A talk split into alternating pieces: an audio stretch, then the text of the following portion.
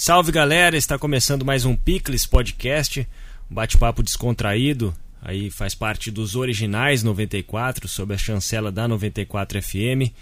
É, você que quiser participar do, do nosso Picles Podcast como patrocinador, pode entrar em contato pelo 14 99868 2300.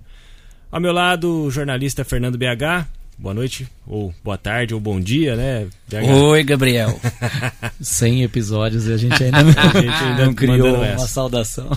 Marcelo, bem-vindo também. Muito obrigado, estamos aqui de novo. Legal. Bom. Papo bom hoje. Papo bom. Hoje, nosso convidado, ele, um padre conhecido em Bauru, ficou nacionalmente conhecido também, Padre Beto.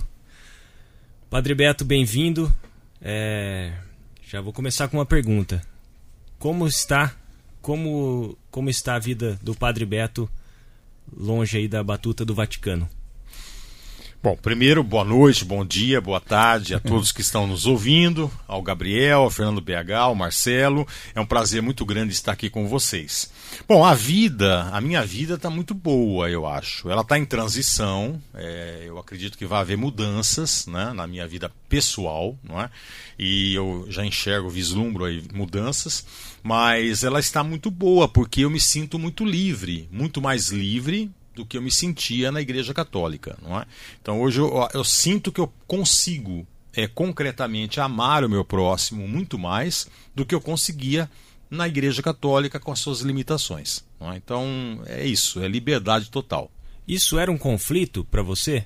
Como você fala que agora você consegue mais. Então antes era algum conflito? Era, era um conflito sim, porque você vai amadurecendo, né? Muitas pessoas me perguntam, pô meu, mas por que então você escolheu a Igreja Católica? Não, não, eu não escolhi a Igreja Católica. É, eu nasci na Igreja Católica. Meus pais, meu pai era um bandista, na verdade. Não é? Ele chegou a ser pai de santo na Umbanda. Mas casou-se com a minha mãe, que era uma, uma mulher que estudou no Colégio São José, tinha uma religiosidade tradicional católica e o início do casamento foi um desastre porque os dois tinham visões de mundo muito diferentes. Mas meu pai acabou se convertendo ao catolicismo e virou uma liderança na diocese de Bauru. E eu cresci é? Só que você vai amadurecendo. É? Depois eu posso contar aí como é que era a igreja onde eu cresci, como eu cresci nessa igreja. Né? Era uma outra igreja, não era essa que nós temos hoje.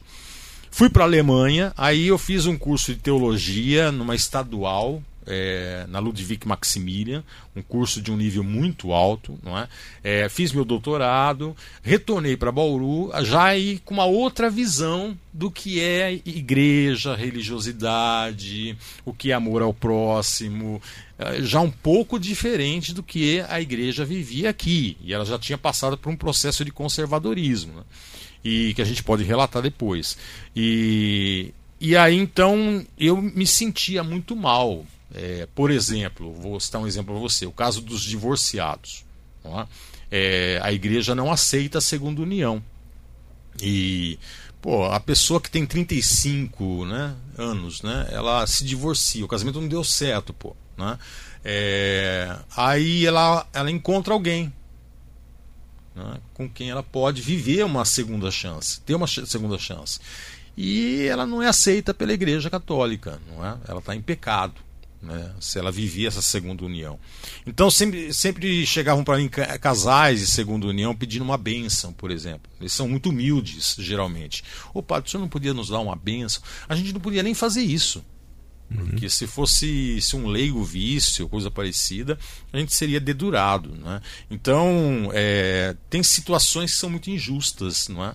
É, existem ainda normas dentro da Igreja Católica que tinham, ser, tinham que ser alteradas, né? porque mais mal faz para o ser humano do que bem. Uhum. É, e hoje você tem a humanidade livre, que é livre disso, de, dessas coisas que te incomodavam. Isso.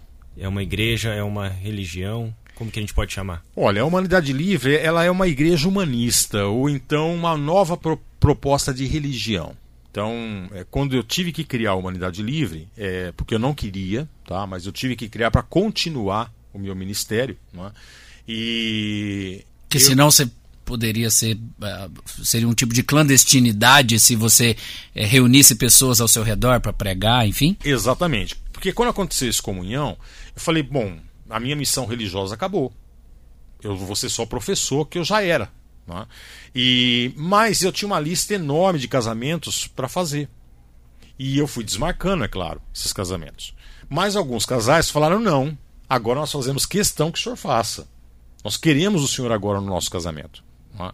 E eu explicava: olha, não posso mais ir em nome da Igreja Católica. Não, o senhor vem em nome de Deus. Né? E aí eu comecei a fazer, em agradecimento, né? em nome de Deus. E aí começaram a chegar os casais que queriam casar fora de igreja. Eles não queriam casar na igreja. Eles queriam casar num buffet, numa, numa chácara, numa praia. É? E eu comecei a atender. E aí chegaram os excluídos, os divorciados e o grupo LGBTQI. Não é? E eu comecei a fazer. E aí uma turma aqui em Bauru começou a me questionar, pô, você está fazendo casamento, por que, que você não faz uma celebração, um culto, sei lá? Aí eu falei, é, por que não? Aí eu aluguei é, uma quadra lá no Grebe e comecei a celebrar uma missa. Tirei todos os elementos puramente católicos é? e comecei a celebrar a missa. E aí a igreja pegou pesado em cima desse evento. É? E aí uma advogada me alertou, falou: oh, você está na informalidade. Qualquer pessoa pode mover um processo contra você por charlatanismo, falsidade ideológica. Ela foi na missa pensando que era católica, mas não era, não é? E você tem que criar uma igreja. E eu não queria. Por quê? Porque vocês sabem, o Brasil é lotado de igrejas, né? Nós temos igrejas a cada esquina. Mas olha, olha que país que nós temos. Não é? Nós não temos um país bom para se viver, é um país horrível. Não é? Nosso país é um país horrível. Mas está cheio de cristãos. Não é? E, e, e aí eu pensei, por mais uma igreja. Né? Aí o meu irmão que mora lá em Maceió, meu único irmão, teve um insight à noite e anotou. No dia seguinte ele ligou para mim e falou: Beto, a sua igreja é a Humanidade Livre. Eu falei, cara, Humanidade Livre, isso é um nome muito forte, né? Eu falei, bom, então tá bom, já que eu tenho que criar, eu vou criar algo no qual eu me sinta muito bem, com a minha consciência. Eu não vou ferir, ferir ninguém. É? Então a humanidade livre, a proposta é essa. Ela não se encaixa nem nas igrejas evangélicas, nem nas católicas. Tá? É, ela só tem um único dogma. Existe um ser superior que quer que todos tenham vida e vida em abundância. A segunda parte desse dogma é o mais importante para nós. Tá? Na missa, a gente só lê os evangelhos. A gente não lê o Antigo Testamento e a gente não lê as cartas de Paulo, Pedro, Apocalipse, nada disso. Só Jesus. Isso porque os padres e a madre que existe na humanidade livre hoje vieram de um berço cristão. Se vier alguém de um berço budista, ele vai ler Buda. Porque nós, a humanidade livre, nós somos livres para crer. Então, se você acredita que Jesus foi simplesmente um homem, seja bem-vindo. É um homem que pregou o amor, né? seja bem-vindo. Se você acredita, não, ele era filho de Deus, tal, filho unigênito de Deus, tudo bem, seja bem-vindo. É? A gente não entra nessas questões dogmáticas, entendeu? Isso é você que tem a sua crença. Depois da morte, aí você vai ver tá, se você estava certo ou não estava, sei lá, né? É... E a gente não tem regras morais. Então você segue a vida conforme você quiser, desde que o amor esteja presente no seu dia a dia. Não é? E, então essa é a proposta da humanidade livre. Ela é muito. É, ela, é, ela é humana. Então ela respeita a visão de mundo de cada um. O que ela quer é comunhão. É? Tanto é que quando a gente tinha um espaço físico, a pandemia acabou com isso, é, era um espaço multifuncional. Então, para nós, é, era tanto um ato religioso, uma missa, como uma noite que a gente promovia ali, que era um sarau, que era praticamente um barzinho com música ao vivo, onde as pessoas se encontravam. Uhum. Eles sentavam à mesa para ouvir uma boa música e bater um papo. é Isso para nós era um ato puramente religioso. Porque se você olhar para a história de Jesus, ele vai estar muito mais fora do templo do que dentro. É? E ele vai estar em jantares, em, enfim, à mesa né, com as pessoas. Então, para nós não tinha essa distinção. Ah, isso é profano, isso é sagrado. E na missa também. Na missa a gente ouvia de tudo, né? É, não era música gospel. É? Era, é, a gente ouvia Raul, a gente ouvia Rita Lee, a gente ouvia Tim Milton, Maia, Tim Maia Milton Nascimento, enfim. É. É? é? então a Humanidade Livre, a, a proposta dela é essa. É, antes de sair da, da Humanidade Livre, eu só quero é, falar a minha, a minha experiência com a Humanidade Livre. Conheci a Humanidade Livre, é, nem sei por que motivo que me levou, mas é, tinha vontade de conhecer. Eu soube que você estava com a Humanidade Livre é, ali no aquele espaço, já ali próximo à USP, e fui conhecer. E, e eu não sou, nunca fui, né, católico e não fui, nunca fui batizado, não tenho primeira comunhão, obviamente, é, mas por questões de opção dos meus pais, né, e eu também nunca me preocupei com isso. Mas sempre que eu frequentava a igreja católica, eu ficava com aquela vergonha na hora da comunhão, que todo mundo ia, né, comungar e eu ficava lá, ixi, né, todo mundo olha para você, fala, você é o único adulto que não tá lá, né? É. E, e, a minha experiência na Humanidade Livre positiva é que eu lembro que você falava, aqui todos são convidados a comungar. É, e, e, o que importa aqui é se você prega o amor, se você é, pensa a humanidade livre, né? É. Então, acho que isso que me chamou muita atenção na, nessa experiência da humanidade livre. Você sabe, Gabriel, que eu já fazia isso na Igreja Católica, sabe? É, mesmo na Igreja Católica, eu dizia assim: olha, gente, é, quem se sente em pecado, não é? então é, todos estão convidados, eu dizia, todos estão convidados à, Santa Comunhão. E, mas quem se sente em pecado, reflita bem: quem é mais forte? É o Cristo que você está recebendo ou é o teu pecado? É, é o teu pecado que vai macular é, a hóstia consagrada ou é a hóstia consagrada que vai ajudar você a se libertar disso que você está achando que é pecado. É? Então todos se sintam convidados é? para a comunhão. Então isso eu já falava, uhum. isso já, já, era um discurso meu na Igreja Católica que é, naturalmente milindrava muitas pessoas conservadoras dentro da igreja. Né? Imagino. Ou até fiéis, talvez, né? Até fiéis, irritava, uhum. com certeza. Tá. Porque é aquela pessoa que, que de, de, conviver ali sabia quem era é, divorciado, né? E, e tem, tem essas, essas regras, né? E normalmente é um, é um é um acordo informal com o fiel, às vezes de você pessoalmente, às vezes encontrando fora da missa, te procurava, falava, não, se for na minha missa pode ir lá comungar, era mais ou menos por aí, ou fora a mensagem durante a missa, né? Também, rolava isso também, né? Agora, tem um porém aí, eu sempre fui um padre muito popular, em Bauru. Eu cheguei em Bauru em 2001 e eu é, comecei a celebrar a missa na Santa Terezinha. E a Santa Terezinha é uma igreja que não tem moradores perto. Porque toda paróquia tem um território, né? E no território da Santa Terezinha mais, são mais lojas, né? E eu comecei a celebrar a missa de uma forma informal, não fazia nada, nada de especial, apenas preparava bem a homilia. Não é? E eu comecei a atrair pessoas de outros bairros então, sempre nas minhas missas, a característica das minhas missas não era aquele, aqueles moradores locais da paróquia. Eram pessoas que vinham é, para participar da missa do Padre Beto. Então, é, não tinha muito aquela coisa que você falou que é tradicional numa paróquia, né? A pessoa entra e todo mundo já sabe quem é, uhum. o que faz e tal. Não tinha muita gente no anonimato também, né? É claro que tinha assim personalidades conhecidas de Bauru que, que fre, frequentavam e a turma então sabia da vida mais ou menos da pessoa, mas não tinha essa, essa relação paroquial, vamos dizer assim, nas minhas missas. Era uma coisa mais é, cosmopolita, vamos dizer assim. E na paróquia universitária tinha sessão extra, né? Porque era às 18 e às 20. Isso. Ambas lotadas. Ambas com mais ou menos 1.200 pessoas. Nossa, 1.200? Eu frequentava, eu me recordo. E vinha gente de, de Lençóis Paulista, vinha gente de Jaú, não é para frequentar a missa. É? Então, vinham fazer um passeio em Bauru e já aproveitavam ficar para a missa. E nessa época, quando começou a surgir, ou quando parte da comunidade já não gostava desse tipo de discurso, o senhor já sentia alguma coisa, uma atitude mais negativa, reativa das pessoas, da igreja? Como que era? Eu sempre senti, desde é. que eu cheguei. É, na Santa Terezinha já começou, não é?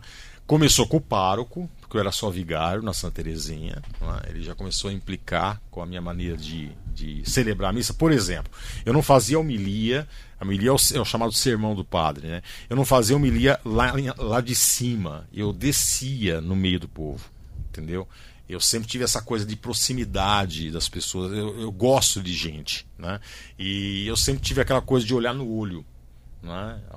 À medida que eu vou falando, eu estou olhando no olho. Né? Então, essa comunicação, para mim, é muito importante. Pronto, já começou a implicar com isso, é, enfim. É, e, até, e até leigos. Né? Mas, e o pessoal da Santa Teresinha na época era muito conservador, era uma paróquia conservadora. Não é? Mas, de repente, eu quebrava as pernas dessas pessoas. Por quê? Porque quando eu cheguei na Santa Teresinha, por, esse é um exemplo, é, eles apagavam as luzes até a, ao meio da nave, na missa da noite, por exemplo, porque não ia ninguém. Era um, um gato pingado. De repente chegou o Padre Beto e conseguiu lotar a Santa Terezinha. E isso, naturalmente, tem um fator financeiro muito bom para a paróquia. Ela estava no vermelho, é? eu consegui tirá-la do vermelho só com as minhas missas. É? E tem o, o, fator de que, pô, minha igreja está tá lotando.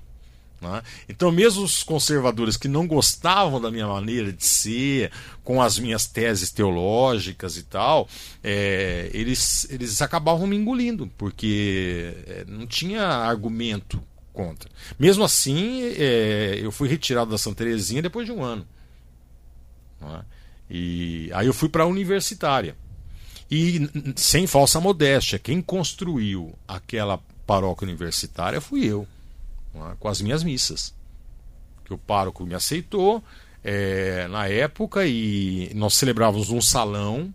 A, a nave estava em construção ainda e tudo mais. Era no Teatro Veritas, no, enquanto estava em obra. Isso, no início das obras, no né? No início das obras. Mas eu ainda não estava lá. Quando eu cheguei, nós estávamos celebrando no salão.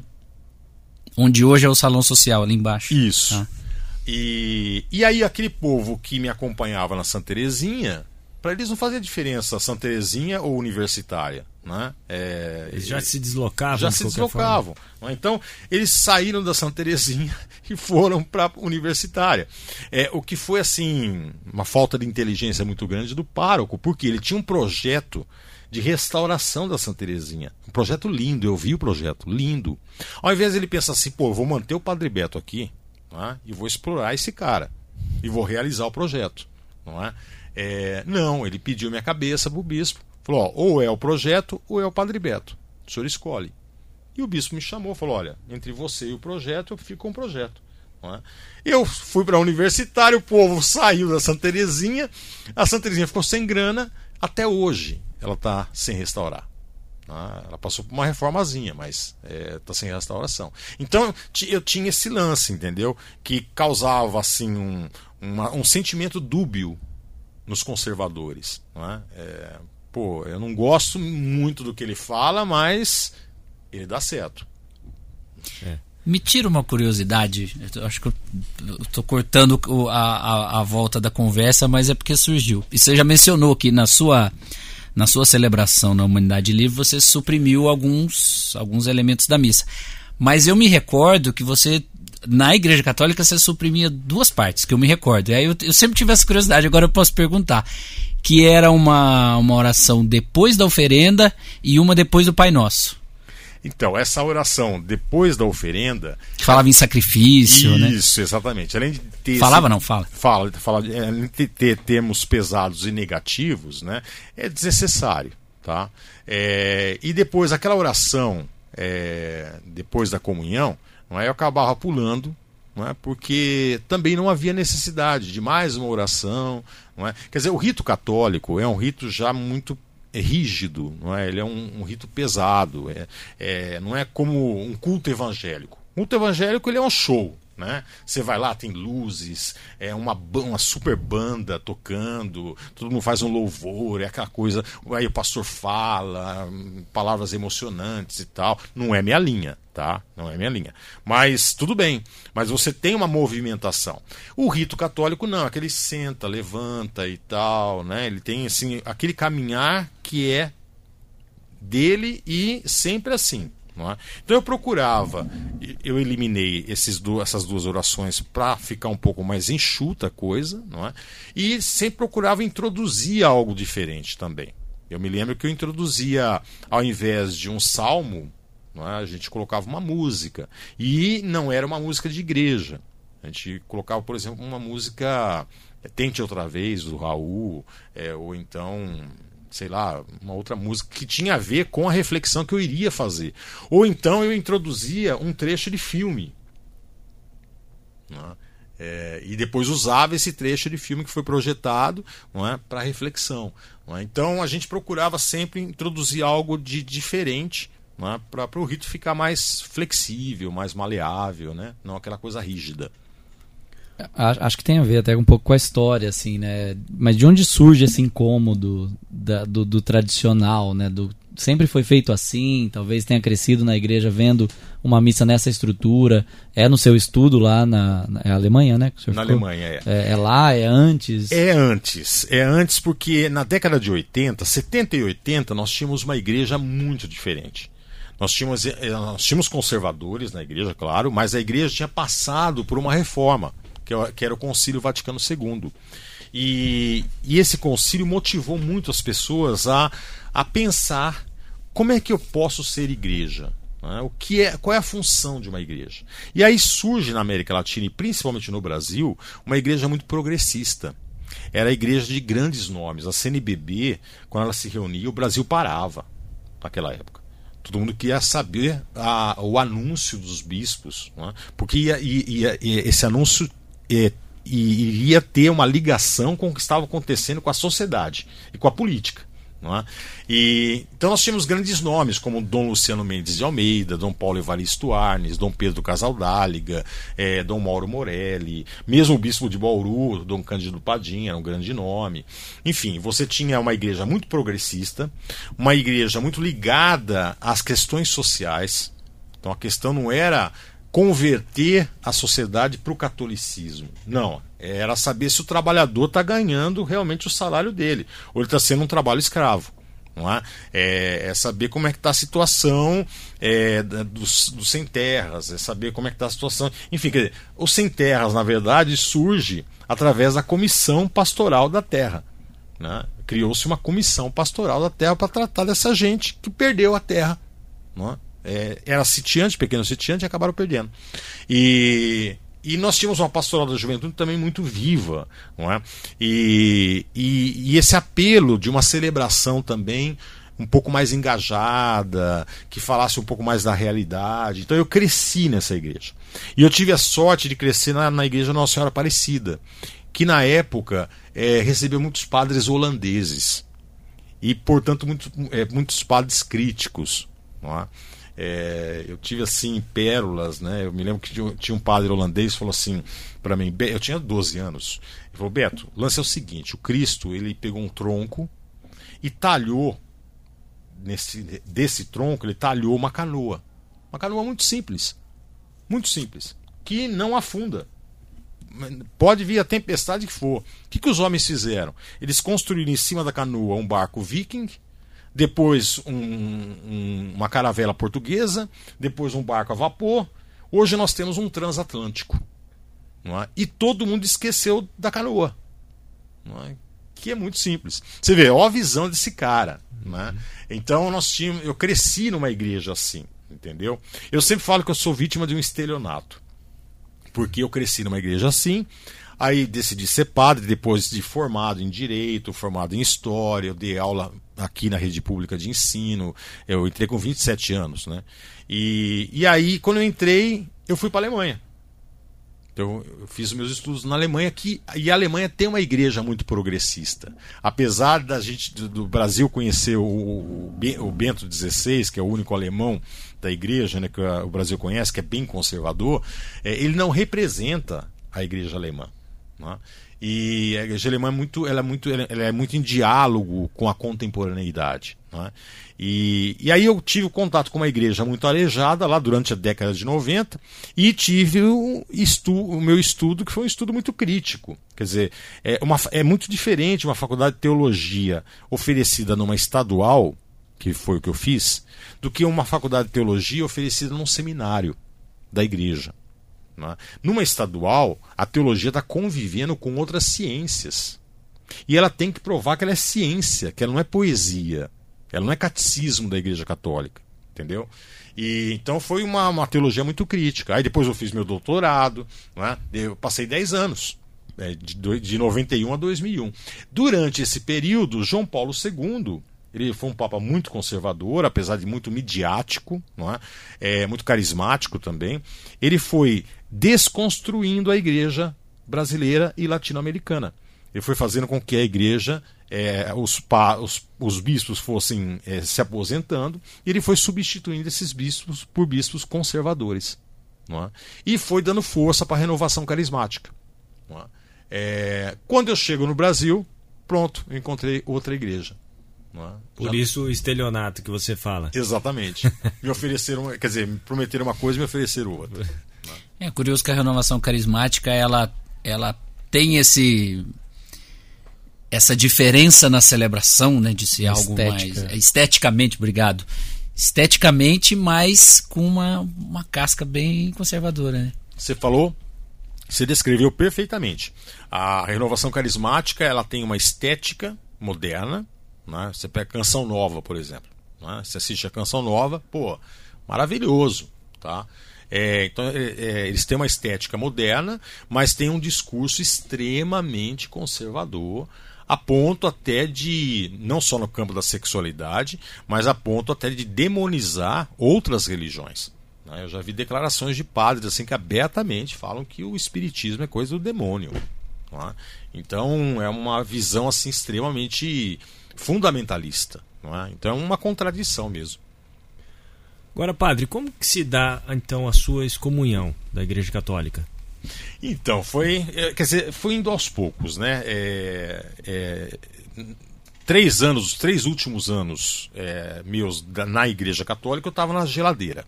Né? O bispo que havia chegado em Bauru foi me colocando na geladeira. Eu celebrava duas missas só, uma na Santo Antônio e a outra na São Benedito. Não é? Uhum. E, e só. Então a pastoral da juventude pediu o Padre Beto como assessor, era, era negado.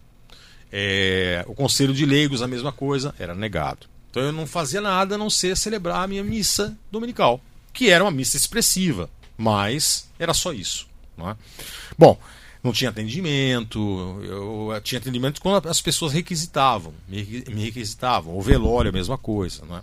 Bom, em 2013, eu fui convidado e nunca me recusei a dar entrevistas.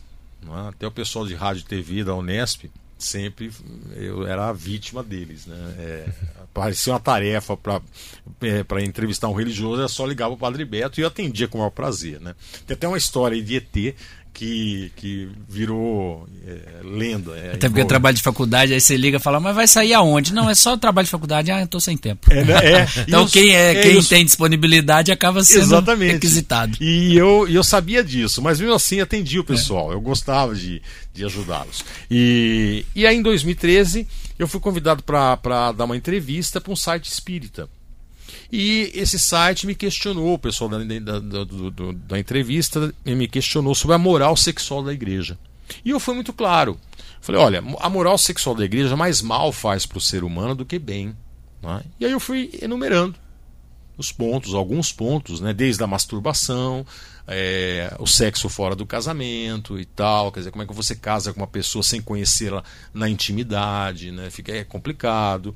E enfim, fui colocando esses pontos até que eu cheguei num ponto que eu falei da bissexualidade do ser humano e da homossexualidade. Quer dizer, a igreja não pode tratar o homossexual como ela trata. Né? É, na igreja até hoje é assim: eu te aceito, mas não aceito a sua sexualidade. Né? E eu falei abertamente: a igreja não pode fazer isso. Né? Isso não é amor, isso não é amar. Não é? E esse, esse, essa entrevista foi para o ar, não teve grande repercussão. Teve outra questão que acho que também fez muito barulho quando você falou sobre. Você conceituou a fidelidade. Isso, é, exatamente. Teve isso também. Verdade, teve isso também. Bem, bem lembrado. Né? Eu falei, olha, fidelidade é, vem de fidelis, que quer dizer estar de acordo com. É? Então, tudo que o casal concordar, acordar sobre isso, é? eles estão sendo fiéis. Então, um casal que, é, é, por exemplo, os dois querem ir numa casa de swing, os dois estão de acordo, é? eles estão de acordo nisso. E o casal que vai a uma casa de swing de, de comum acordo e volta para casa é um casal super fiel. É? Isso, isso é, realmente é, gerou polêmica. Foi na mesma entrevista. Foi na mesma entrevista. É. é mas até então não tinha tido uma grande repercussão. Mas eu acredito, aí, eu, aí é suposição minha, tá? que pessoas dentro aqui da Igreja Católica, da Diocese de Bauru, jogaram essa, essa entrevista para grupos ultraconservadores do Brasil. Tá? E aí, aí sim teve uma repercussão, né? e aí o bispo me chamou para uma reunião. Era uma segunda-feira. Eu tinha acabado de internar minha mãe, que era viúva, ela tinha quebrado o colo do fêmur. É? E eu fui para a reunião. E eu fui para a reunião, assim, super otimista, porque o bispo tinha acabado de sair da CNBB, do encontro da CNBB, e o tema foi a nova paróquia. Então eu falei, pô, aí vem trabalho. Não é? a nova paróquia deve ser um desafio. Não é? Aí eu chego nessa reunião, ele já coloca três entrevistas que eu havia dado, não só aquela. Não é? Fala, não gostei do que você falou, não, é? não concordo contigo. Não é? Eu vou exigir que você peça perdão em público nas redes sociais. Não é? E, e senão eu vou a, aplicar o direito canônico. Não é? Aí eu, eu fui franco com ele. Eu falei: olha, eu, eu não posso pedir perdão.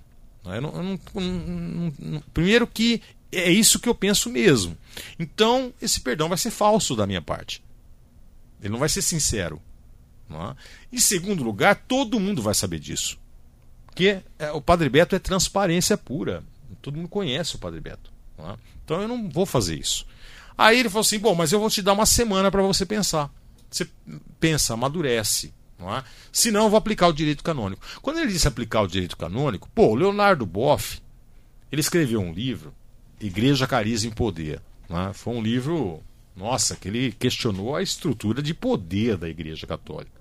Meu, por causa desse livro, e é um livro super, super pesado, né, assim, em termos de crítica, né, é, ele levou o quê? Um ano de silêncio. Então eu pensei num ano de silêncio, pensei, sei lá, é, na minha diocese você não trabalha mais, procura outra, é? é alguma coisa desse tipo, né? Mas nunca uma excomunhão. Né? E aí minha mãe foi operada na terça, é, na quarta-feira ele vai para a TV Tem. E o bispo dá uma entrevista para a TV Tem colocando o caso em público. E minha mãe tinha ido para o quarto. Não, é? não, isso foi na terça-feira mesmo. Aí eu falei, putz, minha mãe não pode ouvir é, é, ver isso através da, da, televisão, ela tem que saber de mim. Né?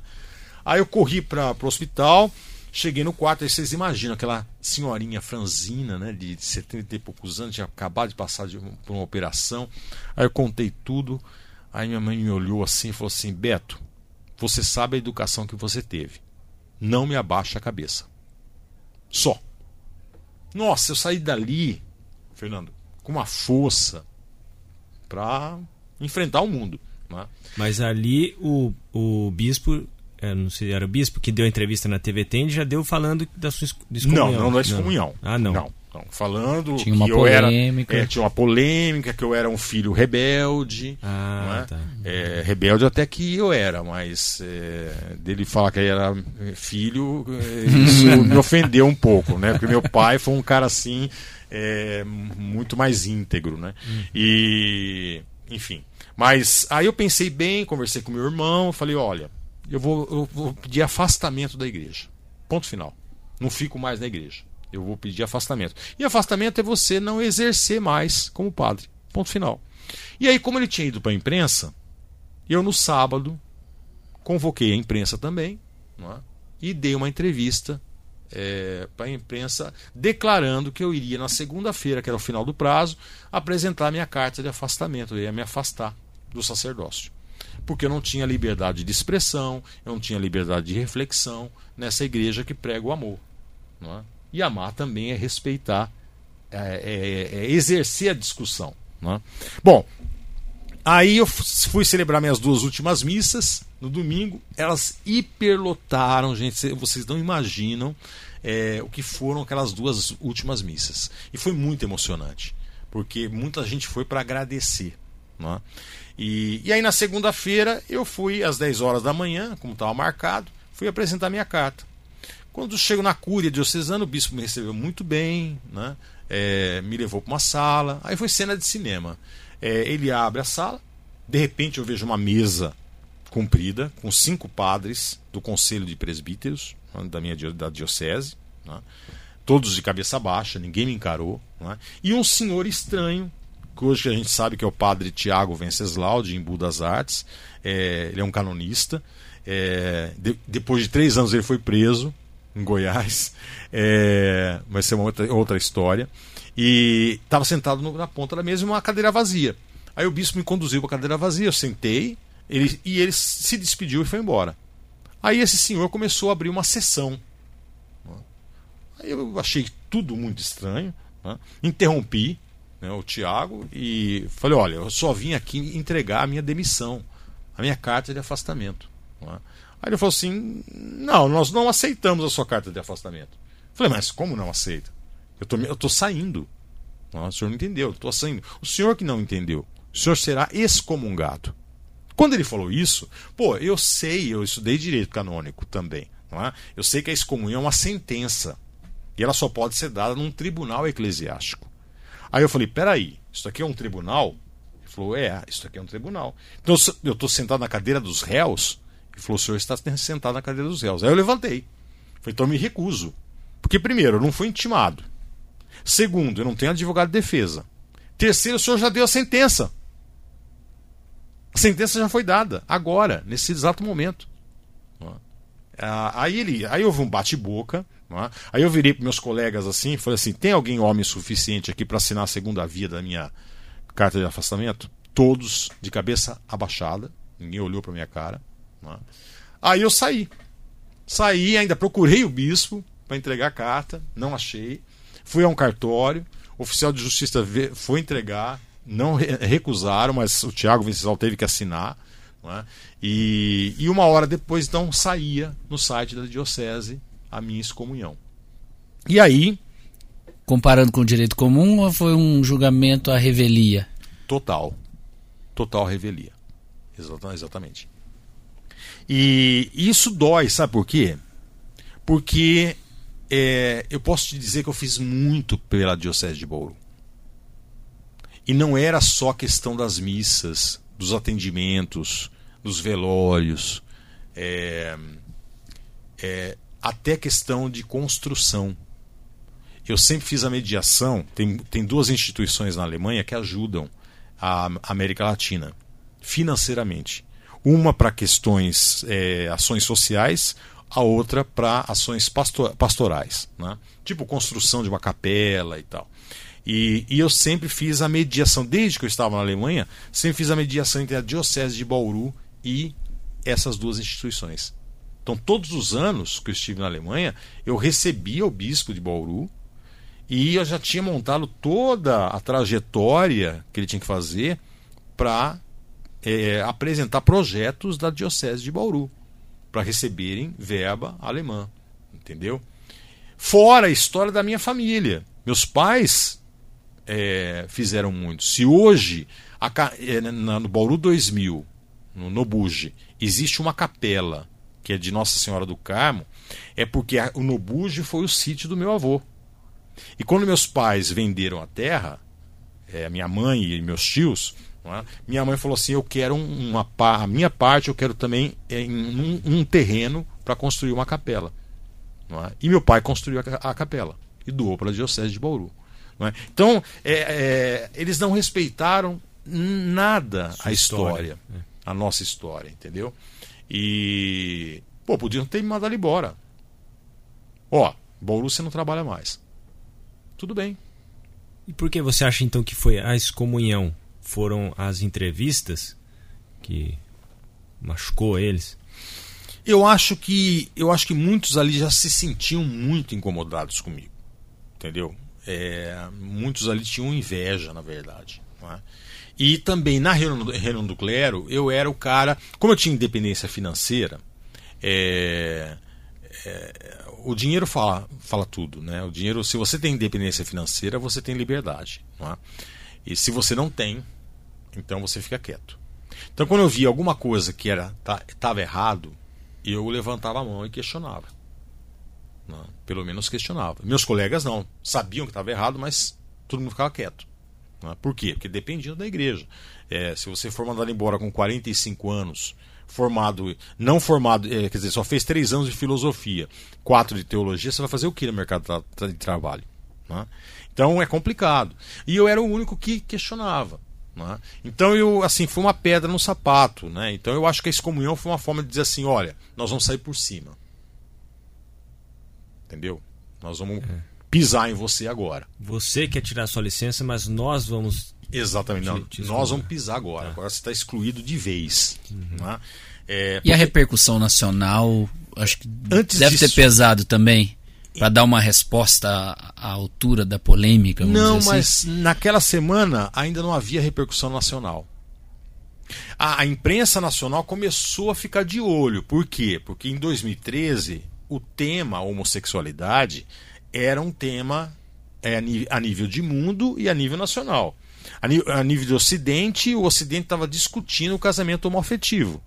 E no Brasil, o Marco Feliciano estava com a cura gay no Congresso Nacional, o projeto.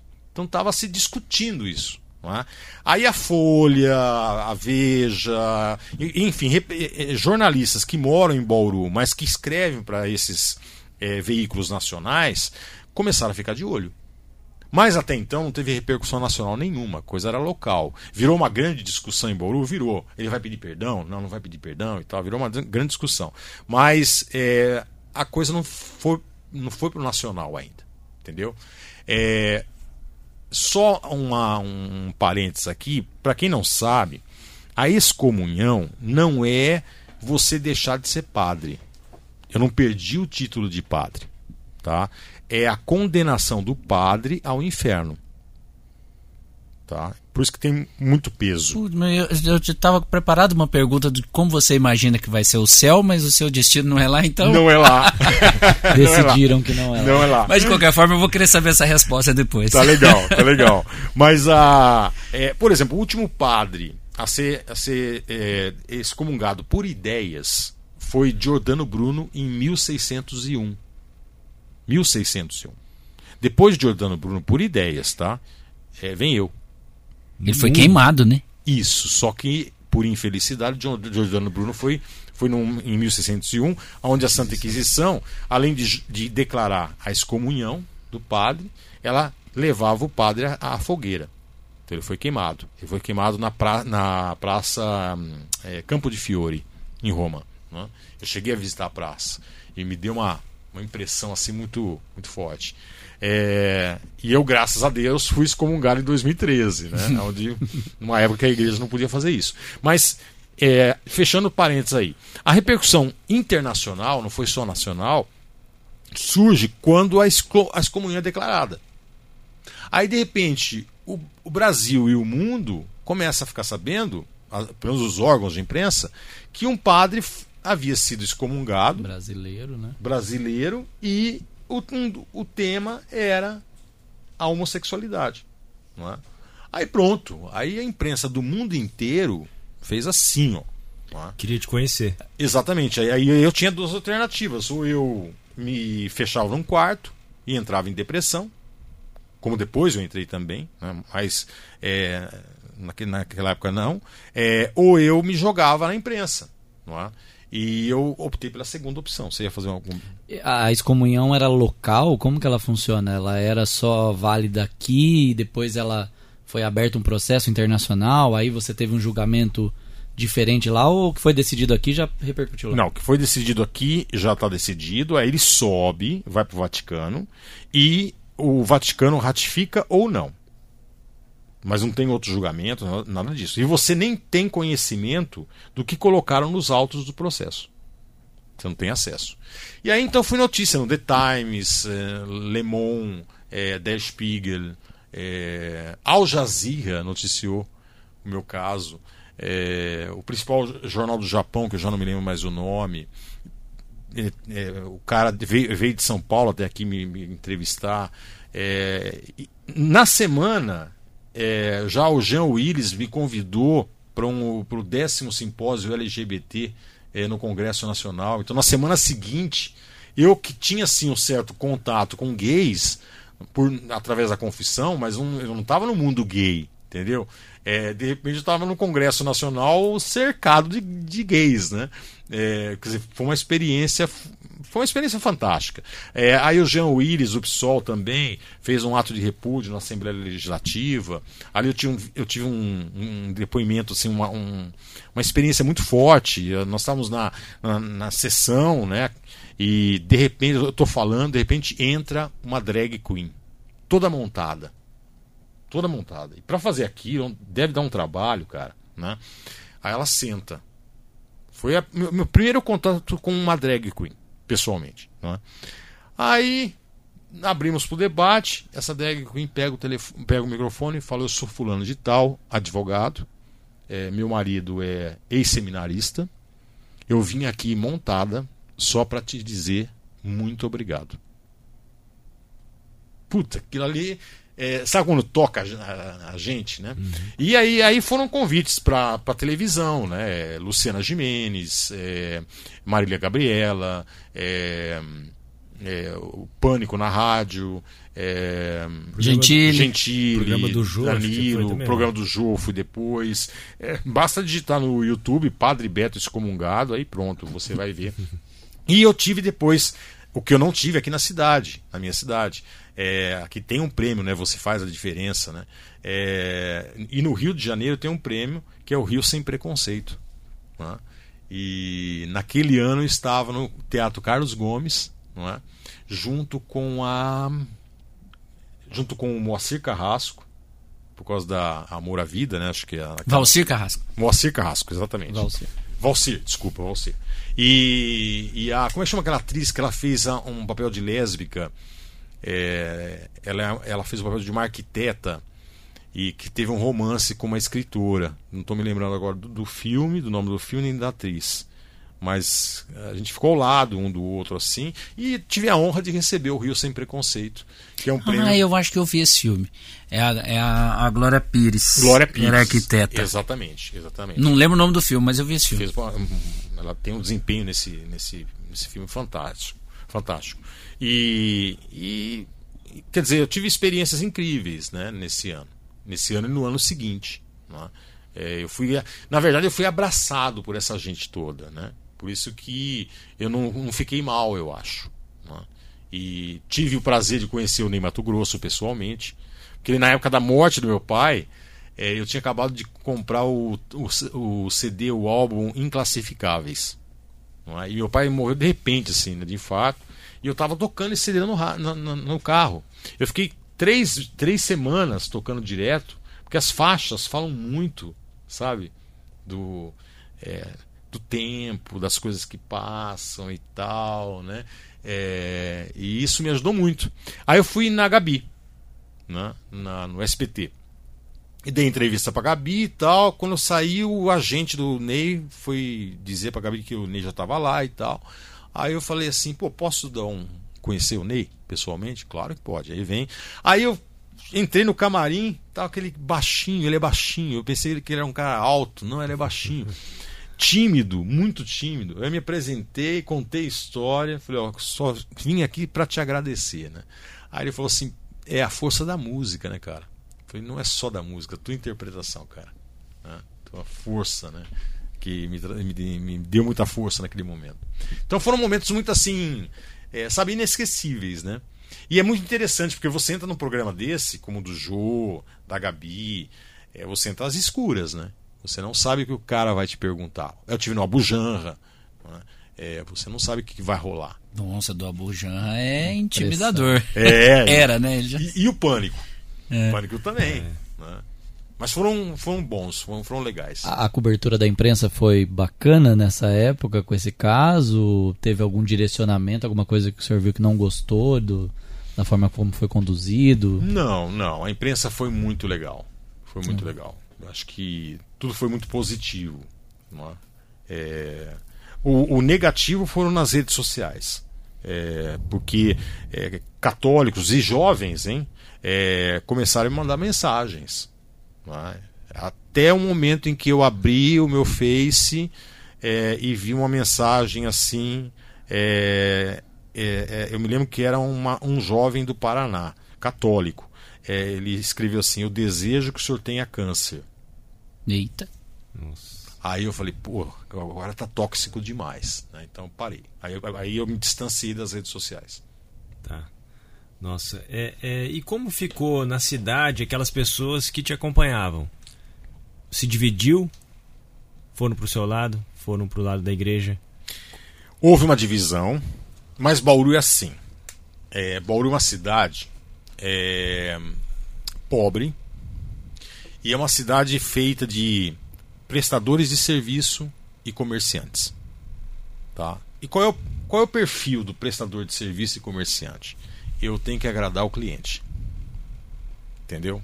É, posições polêmicas não são bem-vindas. É?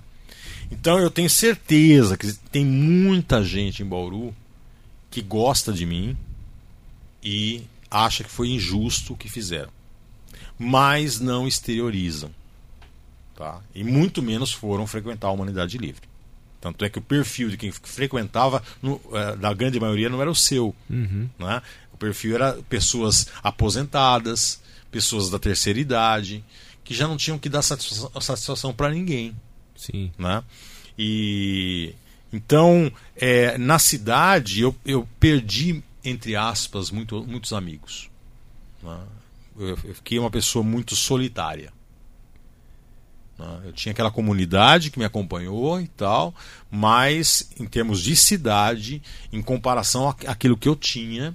Porque era assim: é, ter o Padre Beto num, numa festa de aniversário era um plus. Uhum. Pô, era o cara. Né?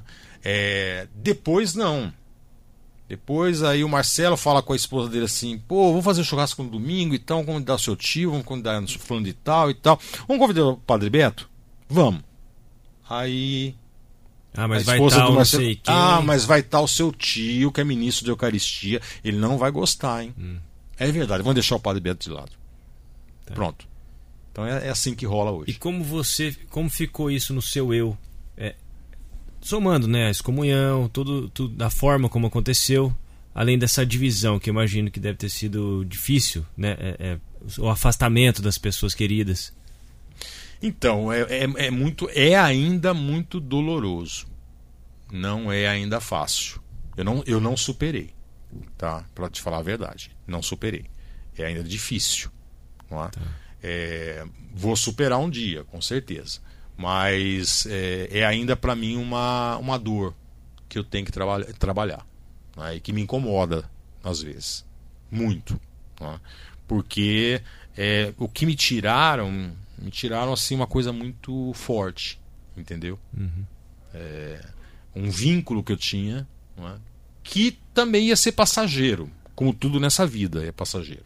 Um dia eu ia envelhecer, não, não ia ter mais identificação, talvez, de uma grande parte, né?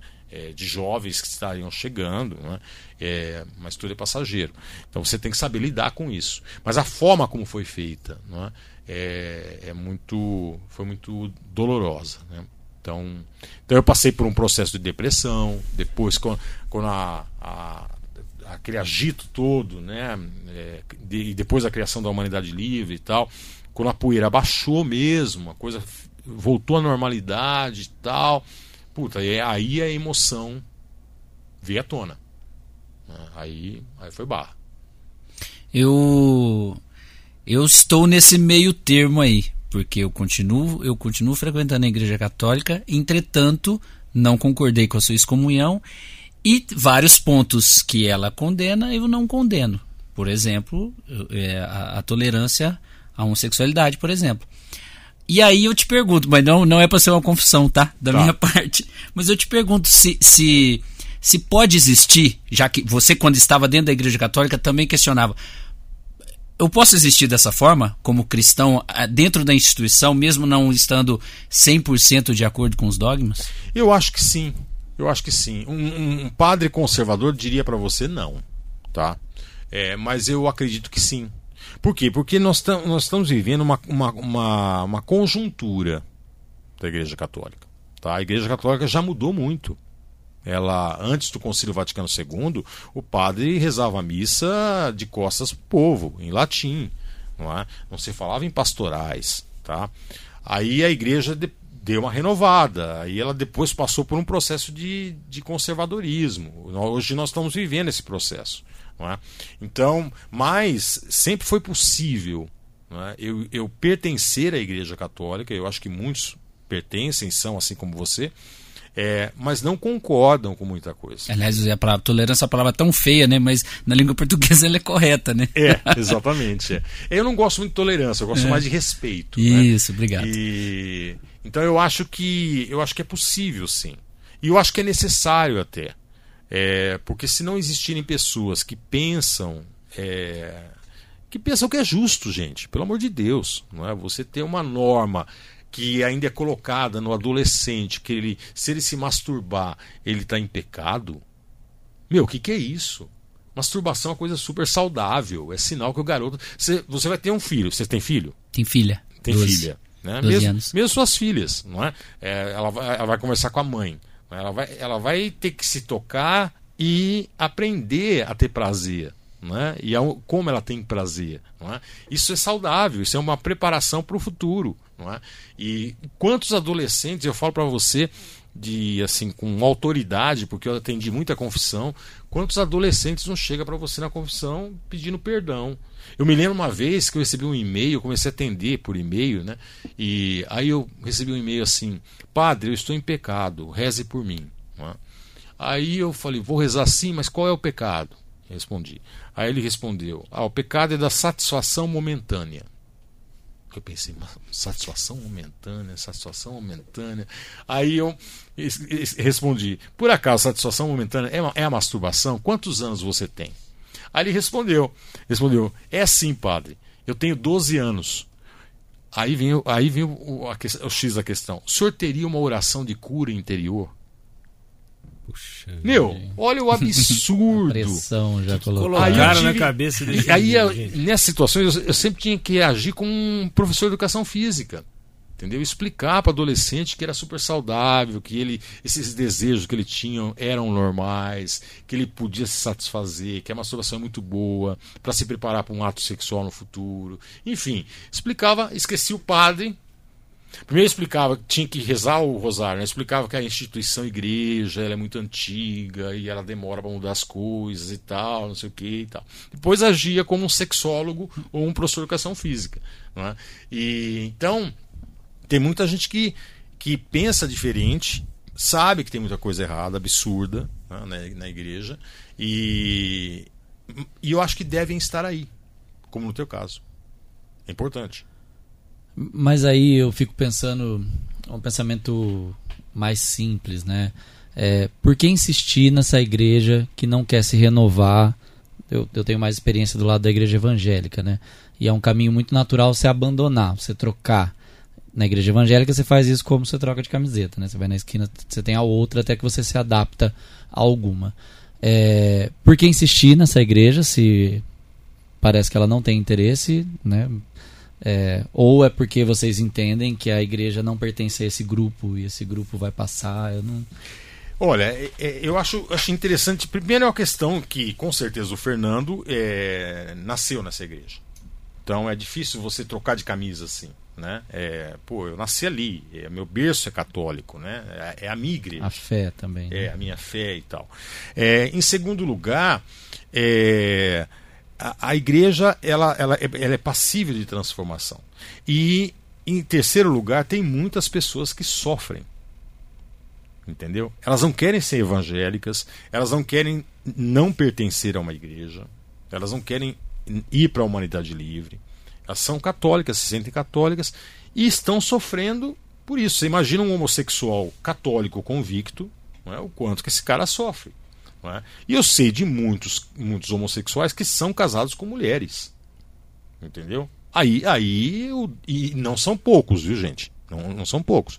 Aí é um drama total, porque o cara tem que se, tem que se desdobrar para ter uma relação ali com a, com a esposa dele. É, ele acaba tendo filhos. Ele acaba não se aguentando e vai ter casos por fora.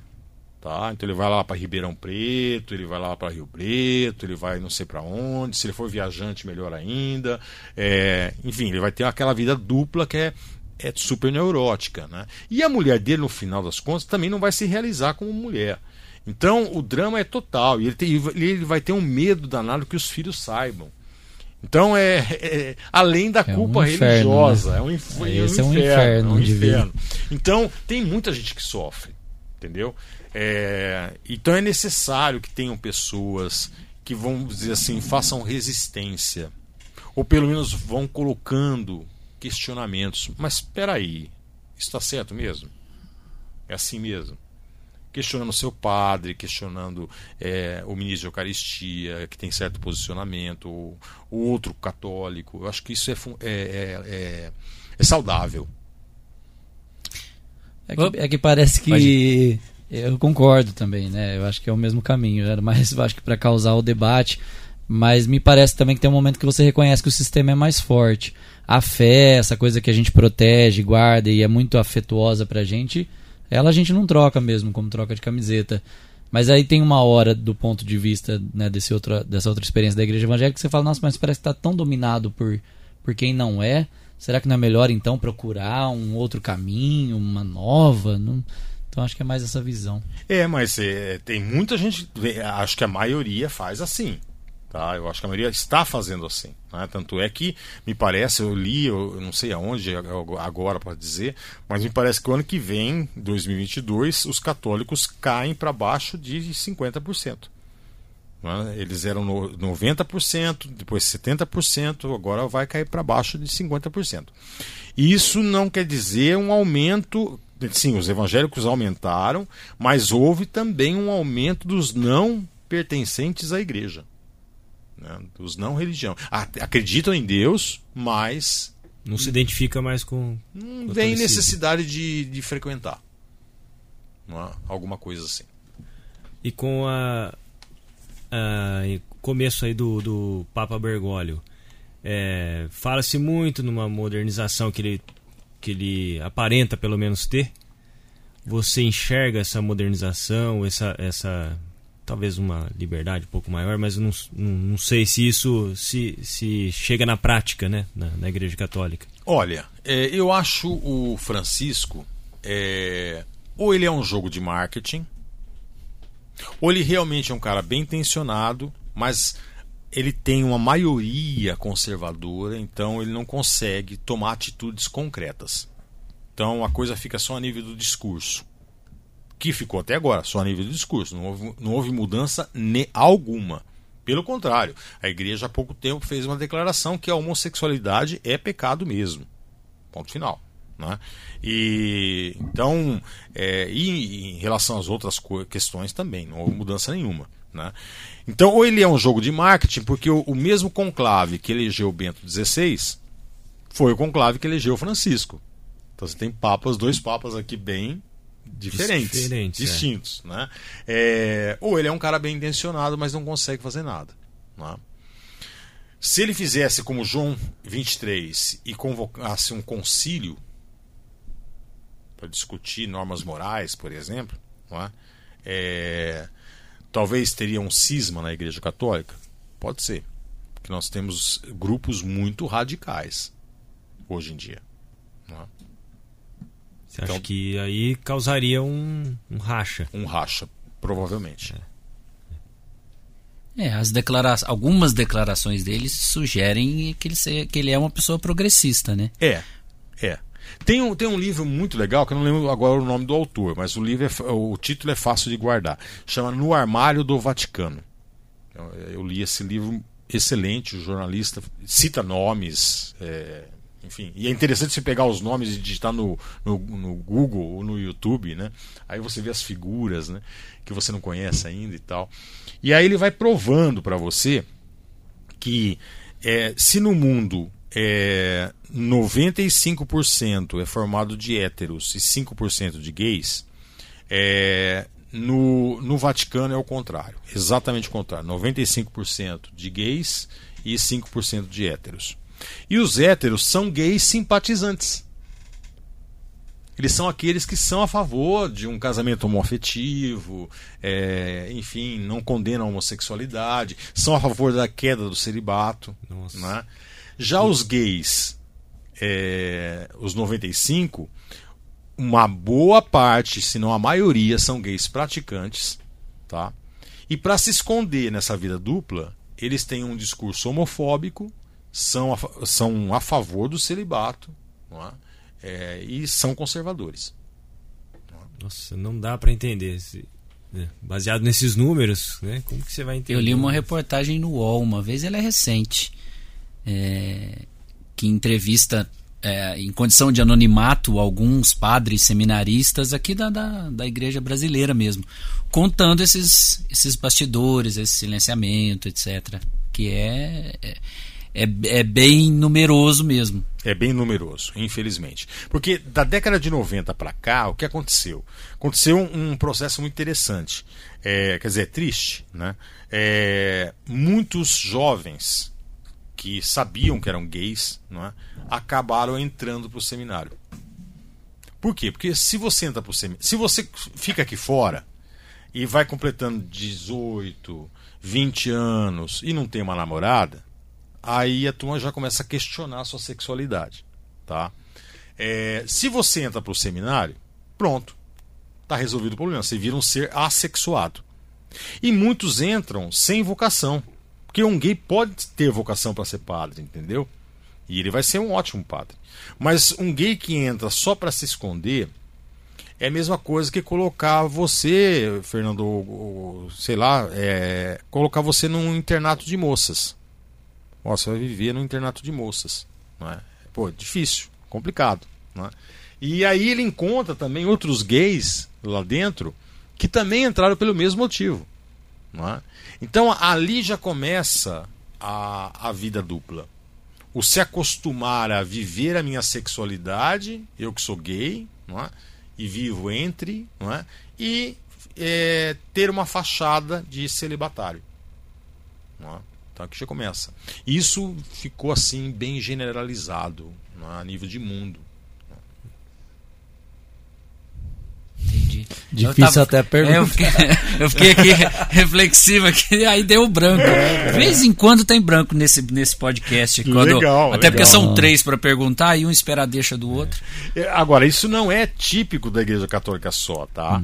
É, eu recebi um. Depois da minha excomunhão, eu recebi um rapaz que era organista de uma, de uma igreja, que eu não vou citar o nome, de uma cidade aqui aqui perto de Bauru, cidade pequena, e ele era muito querido pela igreja e tal, já estava sendo é, é, é, é assim acompanhado para ser um líder religioso e tudo mais.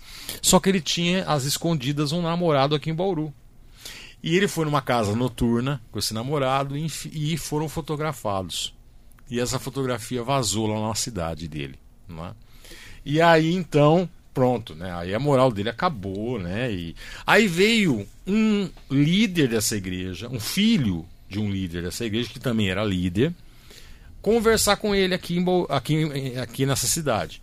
E qual foi a, a, o conselho que o cara deu? Falou, cara, eu também sou gay, só que eu casei com mulher.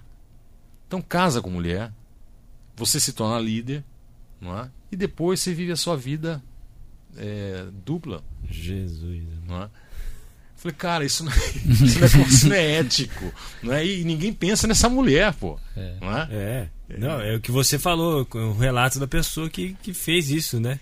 Ela não quer que os filhos descubram, né? No fim, ela acaba tem, tem filho, aí tendo uma vida dupla, e vira um inferno a vida da pessoa, né? É um inferno na Terra. Nossa. É, é. Esse é um inferno na Terra. oh, mas vou fazer a pergunta. Vamos lá. É como, como você. É, é, mera curiosidade, cada um tem a sua, né? Mas como você, né, é, é doutor, etc. Como você imagina que é o pós-vida? Eu acredito, eu tinha uma, eu tinha, eu tinha é, uma, uma vez um amigo. Pós-vida ou pós-morte? Nem uma, uma vez um amigo me perguntou, né? Como é que é o céu? Aí eu brinquei com ele, né? Falei, ah, para mim é um, é um orgasmo eterno. Não é? é? mas eu acredito que seja um mundo paralelo.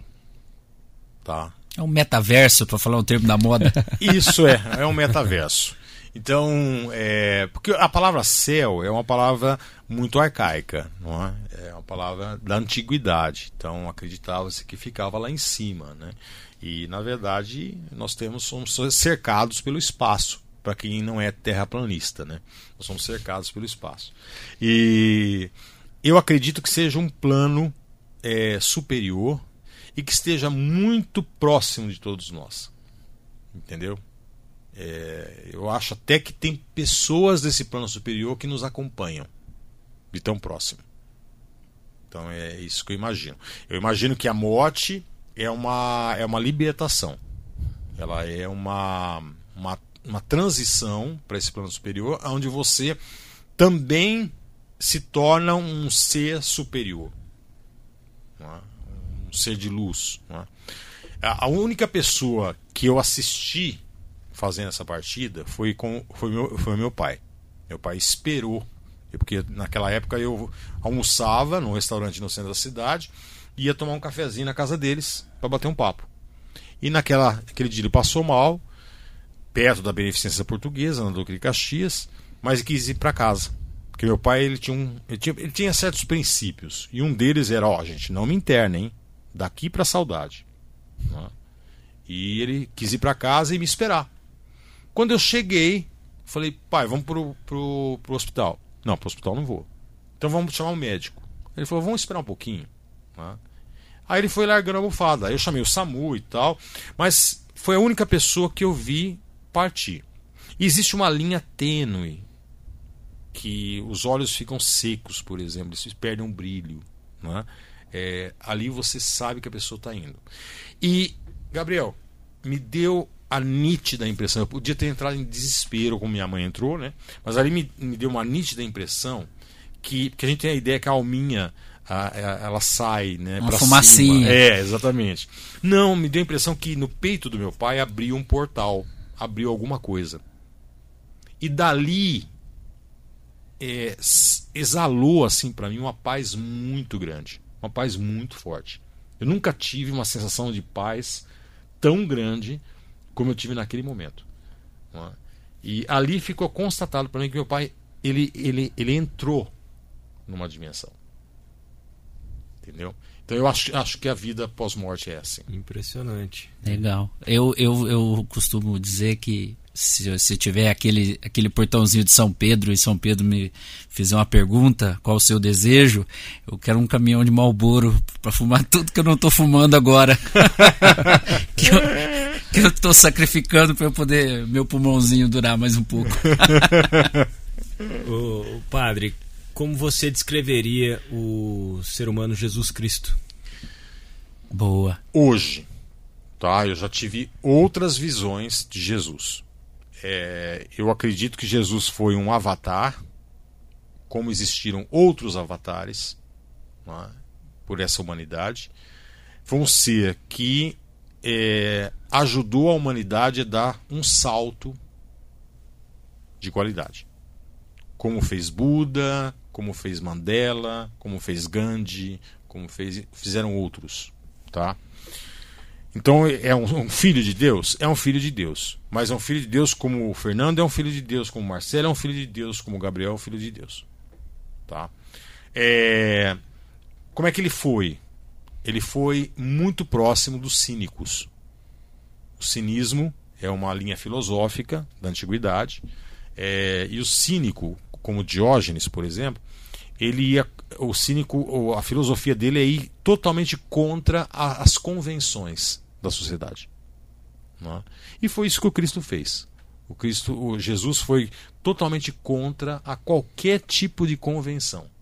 É muito interessante como o cristianismo transformou a, a, a figura de Jesus. Porque se você ler com atenção os evangelhos, Jesus vai falar assim: ele, ele, em primeiro lugar, ele não é a favor da família. Ele não é a favor da família. Ele não fala, ele não fala bem da família. Pelo contrário, ele fala assim: vocês pensam que eu vim trazer paz? Não, eu vim trazer guerra. Guerra entre pai e filho, entre nora e, e sogra. Não é? é ele está pregando, é, chegam para ele e falam assim: ó, oh, tua família está lá fora, tua mãe e seus irmãos. Aí ele fala assim: mas espera aí, quem é minha mãe? Quem são meus, meus irmãos? São aqueles que fazem a vontade do meu pai. Ponto final. Então ele é. Enquanto o cristianismo faz. Ah, o catolicismo, por exemplo, faz a caminhada pela família, que eu não, nunca compreendi o que é isso. Né, o que significa isso, na verdade. Não é? é porque vamos, vamos discutir a família? Vamos discutir a família, legal. Tá? Ela precisa ser discutida. Porque ela, ela pode ser um núcleo de neurose. E, e, e normalmente ela é. Tá? Mas marchar pela família. Né? O, o, fundador, o fundador não. É, é, o homem a quem eles se, se, se inspiram, não é? Ele, é? ele é contra a família. A, na bodas de Caná, Maria chega para ele e fala assim: é, tá faltando vinho. É? Ele fala: mulher, não chegou minha hora. Ele não fala mãe. Não é? Então, é, você tem um cara assim totalmente fora das convenções. Ele vai ser contra os religiosos da época. É? Ele vai ele vai se aproximar dos chamados pecadores, é? vai viver com prostitutas, ele vai conversar com mulher, um tema que não era de mulher, que é teologia. Ele vai se aproximar dos samaritanos, que é a relação de samaritano e judeu era como árabe e judeu hoje. É?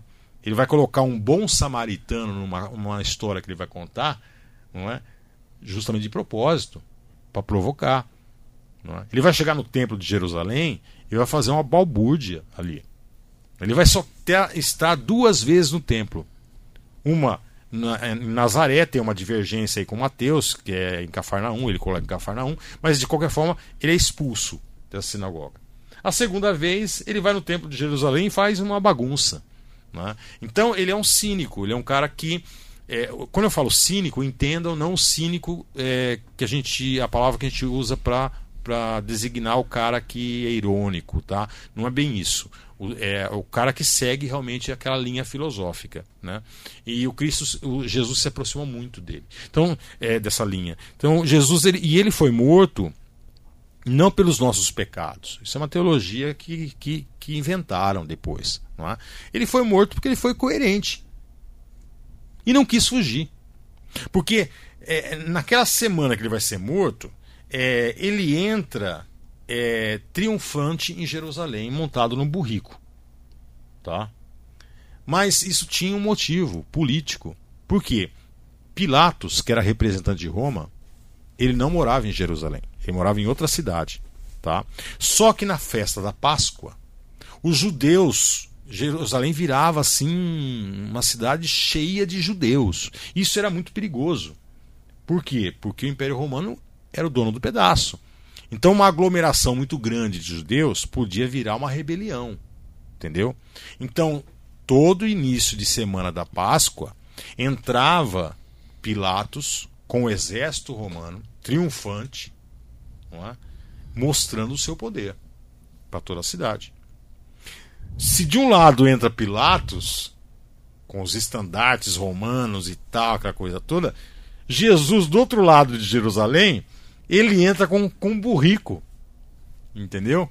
Então a ironia, né? A, a provocação aqui, né? É, então ele é um cara assim que ele morreu pela sua coerência de vida. Então esse foi Jesus. E hoje ele estaria numa caminhada da família, numa marcha para Jesus, ou ele estaria na parada? Ele estaria na parada gay, com certeza. Excomungado. É, como que o senhor vê esse, essa aproximação desse movimento mais tradicional e conservador com a política? Né? Porque só essa citação também da Marcha da Família, a gente vê que isso se aproxima muito da política. Em que momento que isso acontece? O senhor viu internamente isso acontecer? Não, internamente eu não, eu, eu já encontrei a igreja assim, né? Mas eu, o que nós temos hoje na política, não é, é fruto de uma convergência entre dois grupos que hum, que são conservadores, é, são de direita, mas nunca tiveram muita coisa em comum, não. Tá? É, um é o grupo é, liberal, então, que quer uma economia liberal, não quer uma social-democracia, é, quer a economia realmente livre, um Estado totalmente enxuto, é, o mínimo do mínimo em relação ao Estado e tal. O outro é o grupo BBB. Bíblia, boi e bala. Tá? É um grupo conservador, é um grupo que tem um discurso é, moralista, não é? Esse lance da família, não é? é, é contra o aborto, é contra é, o uso de anticoncepcionais. Não é pode contra, ter banheiro. Não pode que, ter banheiro. é, não reúne pode, várias. é, que é. Que é individual e pode ser qualquer usado né? por qualquer, um. Como num avião, né? Uhum. Você pega um avião, é, não tem é, banheiro para menino O problema é pra a menina. placa. Não, mas né? não conta isso pra ele. Não, o problema é a placa, não é o banheiro. É, a questão é a placa. É. E, e, ah, interessante. E, e, então, esses, esses dois grupos, lá em 2003, mais ou menos, eles foram se unindo. Eles foram se unindo e realmente eles foram é, criando um pacto de poder, de relação de poder. E foram namorando com o poder. Tanto é que você pega é, quando o Edir Macedo é, compra a Record, quem que vai estar na inauguração da, da- na noite de inauguração? O Lula, não é? É, quando ele é, ele constrói o Templo de Salomão, quem que vai estar na inauguração? A Dilma, o Alckmin é, e o Haddad. É? Então, é, é, é, o, o grupo liberal e, o- e esse grupo começa a se unir num processo. É? E aí vem o Trump nos Estados Unidos, tá? que reforça todo esse movimento que lá também acontece. Apesar que o liberal daqui não é o liberal de lá, é diferente. é? Mas, é, mas aí o pessoal começa a entender como funcionam as redes sociais. E aí que na, na, na campanha de 2018, não é? Esse, esses dois grupos articulados escolhem um nome, é? É, que é um político tradicional, é, é um militar que foi expulso do exército, foi aposentado como capitão porque é, tiveram pena dele. É, ele entrou na política, desde então ele passou por vários partidos, inclusive o PT. E, e aí pegaram esse cara e, e souberam trabalhar muito bem o que aconteceu, como foi nos Estados Unidos, com as redes sociais, principalmente o WhatsApp, não é? É, e, e aí pronto, né? ele nunca participou de debate nenhum, e aí nós temos o que nós temos hoje. E não tem. E, e aproveitaram muito bem a questão de pulverizar a informação mentirosa ou equivocada, porque não tem é, agência de checagem que dá conta de desfazer o estrago, né? Exatamente. Outro dia eu recebi um é, de uma senhorinha. e- tem senhorinhas que são engajadíssimas, né? É, de uma mulher que fala que a prefeitura de Fortaleza, acho que é de Fortaleza, lançou uma cartilha é, de orientação para as professoras de creche para que elas é, masturbem as criancinhas para as criancinhas se ficarem mais calmas. É, mas isso saiu da boca da ministra. É, também é. E aí, o inter- interessante é o seguinte: que aí ela fala assim: olha o que é um governo socialista. Quer dizer, ela põe uma pauta de costume não é?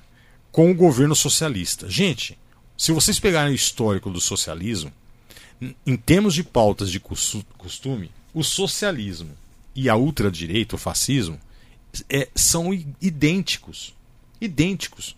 Como Hitler mandou homossexuais para campo de concentração, o Che Guevara ele matou muitos homossexuais. E em Cuba, homosse- homossexual é preso. Entendeu? Então você tem é, aí a, a tentativa da direita ou a ultradireita aqui de associar pautas de costume com o socialismo. Tá certo que m- é, movimentos é, de esquerda avançaram em termos de pautas de costume, avançaram, tá? Mas demoraram para avançar, tá? Mas é incrível, né, o que acontece. E o, o Padre Beto no espectro político? Imagino que você está fora da, da polarização. Me lembro, por exemplo, você apoiou publicamente o, o Caio Koube, que na época era um, era um. Ele era. Porque hoje se fala muito do, do liberal na economia e conservador nos costumes. Então ele era um liberal na economia, imagino que você tem essa linha, mas você também tem uma linha progressista. Como é que você fica nessa. Se é que há uma definição para a sua orientação política? Olha, é, nada que está aí me agrada. Tá? É, o Brasil é um país difícil. O, é, o Brasil não é para amador. Né? E, e a gente. É, aqui tudo é banalizado. Porque se você pensar bem, a extrema-direita não é extrema-direita. Os seguidores até podem ser engajados, mas uma hora vai chegar, com, eh, vão, vão, se frustrar, porque vão saber que os líderes não, não, não vivem aquilo que pregam, entendeu? É, a esquerda, por sua vez, ela também não é esquerda. Não é? É, ela conseguiu trazer um pouco do, da social-democracia que se vive na Europa. Não é? Mas mesmo assim deixaram muito a, de, a dever. É? É, nós tivemos 15 anos de governo do PT, por exemplo. Além da corrupção, não vou nem tocar nesse ponto, é, não fizeram reformas de base que deveriam ter feito. É? é? quando o Mourão, acho que foi o Mourão que falou isso, é, eu tive que dar uma mão palmatória para ele. É, ó, os sem terras estão aí. Por que, que, por que, que depois de 15 anos de PT, os sem terras ainda estão aí? Não é? É, a escola pública está desse jeito, não houve uma reforma de ensino. É? Então, é, nada disso me agrada, nem de esquerda nem de direita. Eu apoiei naquela época o Caio, porque eu votei no PT é, e fui petista até o primeiro mandato do Lula. Na reeleição dele, quando houve a, cola, a, a junção com o PMDB, aí eu falei: não, agora não, agora para peraí, é, é, o partido do Sarney né, vai, vai se coligar com o PT? Isso não tem lógica. Né? Aí, aqui em Bauru aconteceu a mesma coisa. Era o Rodrigo Agostinho e a Estela Almagro. Né? Era a chapa. Né? Eu vi do lado. E, e um governo municipal é um governo que hum, você não, não tem discussões é, tipo assim, ah, eu sou neoliberal, não sou neoliberal. Não. É um governo municipal, é um governo de administração, cara. É você trazer indústrias para a cidade, é você resolver o problema das enchentes, é você.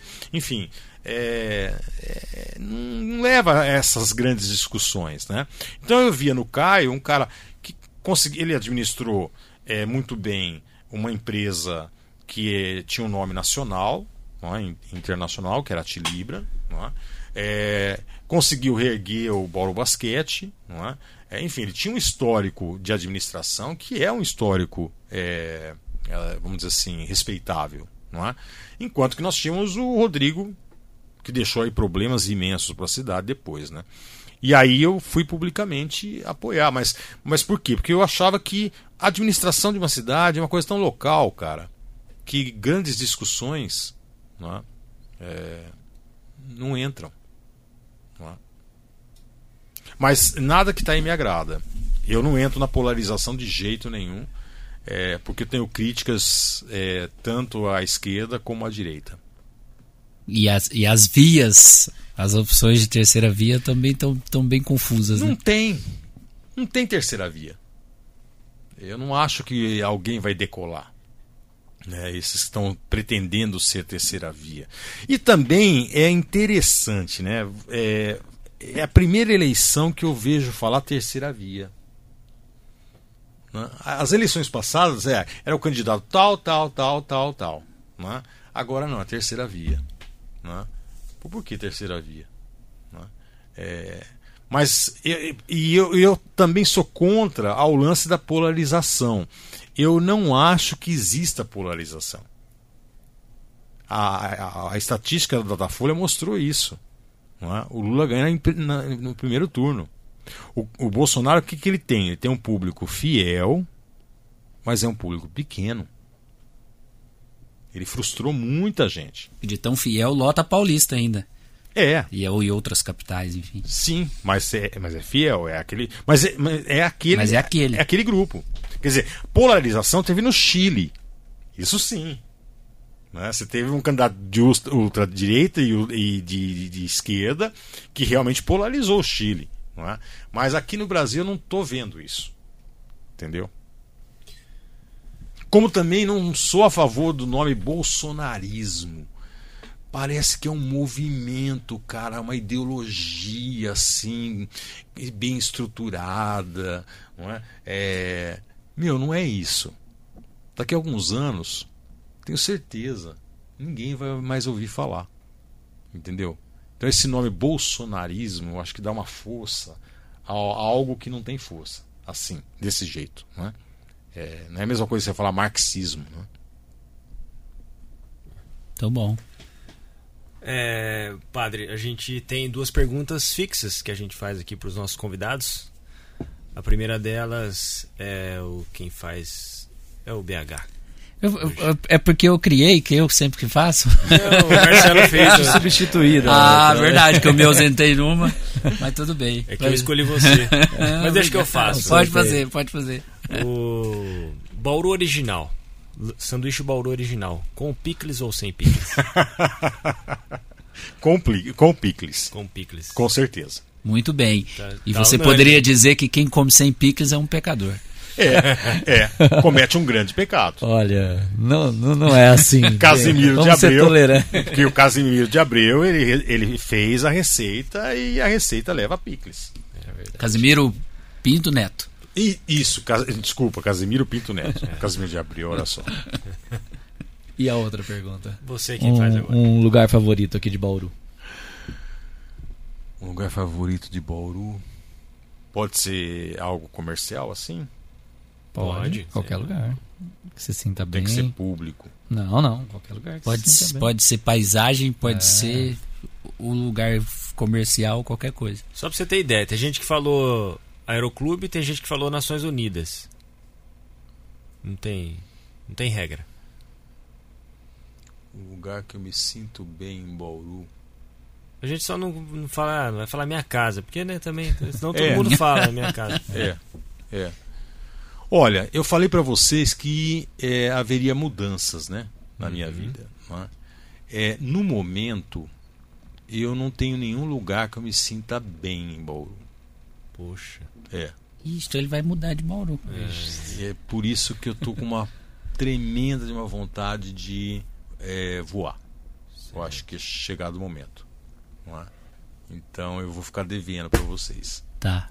Mas voar tipo de volta para Alemanha ou é mais perto? Não, eu acho que é, é, você sabe que eu tive a oportunidade de ser padre na Alemanha, né? Porque há uma falta de padres muito grande no, no primeiro mundo, não é? E mas o meu idealismo falou mais alto. Não, eu, minha missão é Brasil, né? Eu quero ajudar a, a mudar a mentalidade no Brasil, né? Tem muito que se fazer no, no Brasil. E eu continuo ainda sendo idealista. Entendeu? Eu acho que a minha missão é aqui, não é fora do país. Outro dia meu sobrinho falou assim, meu sobrinho mora na Itália, em Florença, é, ô tio, vem para cá, ou então vai para Portugal, não é? E o senhor tem um currículo muito bom e tal. E até fiquei tentado com Portugal, mas eu acho que sul de Minas, Minas é um assim um estado que eu acho fantástico, né? Eu tive fazendo casamentos agora no Vale do Paraíba, né? também achei uma região muito desenvolvida, muito legal, né? É, tem a região de Campinas ali também, Vinhedo, é, Valinhos, né? É, enfim, eu estou pensando. Ele está procurando um lugar com a temperatura média mais baixa, já deu para perceber. É, Campos mais Jordão, calmo. Exatamente, exatamente. Muito é, bom. Muito bom. Putz, dava, dava, dava para ir longe, hein? Tá, o papo tava bom, mas a gente não gosta de abusar muito do, do convidado e... e do ouvinte também. Né? É, ah, acho que o ouvinte tá gostando. Nossa. Vai ouvir igual eu tava aqui com a mão, ouvindo e pensando. Lembrando, tem que fazer uma pergunta. Então, é, deixa é eu fazer bom. um lance. É, Fica à vontade. então, é, essa pergunta aí, né? Que lugar você se sente bem? Eu acho que o bauruense da Gema, eu sou um bauruense da Gema. Eu nasci aonde Bauru começou, tá? Que é a Baixada do Silvino. Né? Eu um quarteirão da Igreja Nossa Senhora Aparecida, então praticamente ali na Baixada do Silvino. E Bauru começou ali, né? Era uma passagem de tropeiro. O bauruense que tem a minha idade e, e é um bauruense da Gema, ele é muito frustrado com a cidade. Por quê? Porque na década de 80, isso era estatística estadual. Tá? Bauru ia ser a cidade que mais iria se, se desenvolver no interior do estado de São Paulo desenvolvimento, não é crescimento não. Tá? Tanto é que foi a época que o grupo Maxud comprou o prédio do Guedes de Azevedo, começou a construir aquela. Né, ia ser ali um complexo e tal. E foi nessa época. De repente, a política de Bauru dá uma reviravolta e aí o Bauru vai piorando, vai piorando, vai piorando. E aí hoje a gente se tornou uma cidade fraca. Eu faço casamentos em diversas cidades. Pô, você vai para Sorocaba, meu, você sente, quando você está chegando, você sente, sabe, aquela cidade que tem, tem porte, tem, né, tem estrutura. Pujante. Né? Pujante, exatamente. Você vai para Ribeirão Preto, a mesma coisa. Rio Preto Gente, Rio Preto tá onde? Tá lá no final do estado. Bauru é o centro do estado de São Paulo, gente. Não é? Então a, a, a política é, de Bauru acabou com Bauru e uma parte da elite também de Bauru. Né? Então, é, então Bauru ficou uma cidade assim, infelizmente, falo isso com dor no coração, né? É, e eu conheço muita gente que, que não, não aguentou ficar aqui não, caiu fora. Infelizmente. Espero que um dia mude. Né? Éramos o entroncamento ferroviário. Né? E aí um grupo aqui na cidade acabou com o entroncamento para benefício próprio. Né? E, enfim. Esperamos que você um dia volte para cá também se você realmente vai bater asas. Nem saia, por favor, nem saia. O interessante é que eu tenho muitos casamentos, inclusive o teu, uhum. né, agendados aqui, aqui em Bauru. Não é? É. Então não vai, não vai ser uma saída assim abrupta, né? É, e também não posso ir muito longe, né? Mas, mas você, vou estar sempre por aqui.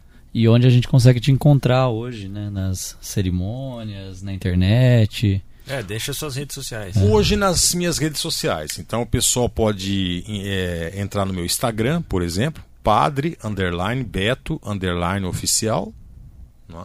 ou então na minha página do Facebook, que é Padre Beto, ou então no meu canal do YouTube, que é Padre Beto. E ou pode entrar em contato direto com o meu WhatsApp, é? que é público, é? está lá em qualquer rede social minha que é 14 99712 8445. Né? É, duas coisas que eu estou fazendo hoje, assim, em termos de padre, né, é, é, é, são atendimentos. Então eu atendo na minha casa ou na casa da pessoa né, e, e casamentos. Então a agenda, por exemplo, de 2022 e 2023 já estão abertas, né? Eu tenho casamento para 2023. Hoje eu tive que recusar um casamento de 2023 porque caiu na mesma data. Né? Caramba. É, eu tenho um dia 13 de setembro, eu tenho de 2023, tenho um casamento em São Sebastião, numa praia. E a pessoa era de Bauru ao outro casamento, tive que recusar. Então estão abertas. Né? Então quem quiser que a gente celebre esse momento tão importante, né? a gente está à disposição. Muito bom, muito obrigado, Padre Beto, pela sua presença, disponibilidade em falar conosco. Prazer foi todo meu, viu? Muito obrigado pelo convite por esse bate-papo gostoso que a gente pôde ter aqui. Espero que o ouvinte tenha, é, tenha se enriquecido é, com algo que a gente tenha dito. é? Uhum. E essa, esse é o motivo por, por que a gente vem participar de um podcast como esse. Muito bom. Muito bom. Esse foi mais um episódio do Picles Podcast. Você que esteve na escuta aí, curta, comente, Participe, mande suas sugestões de entrevistados, seu comentário falando o que você achou ou não. É, a gente segue nas principais plataformas de streaming. E é isso aí. Valeu, muito obrigado. Tchau. Tchau, valeu. Tchau.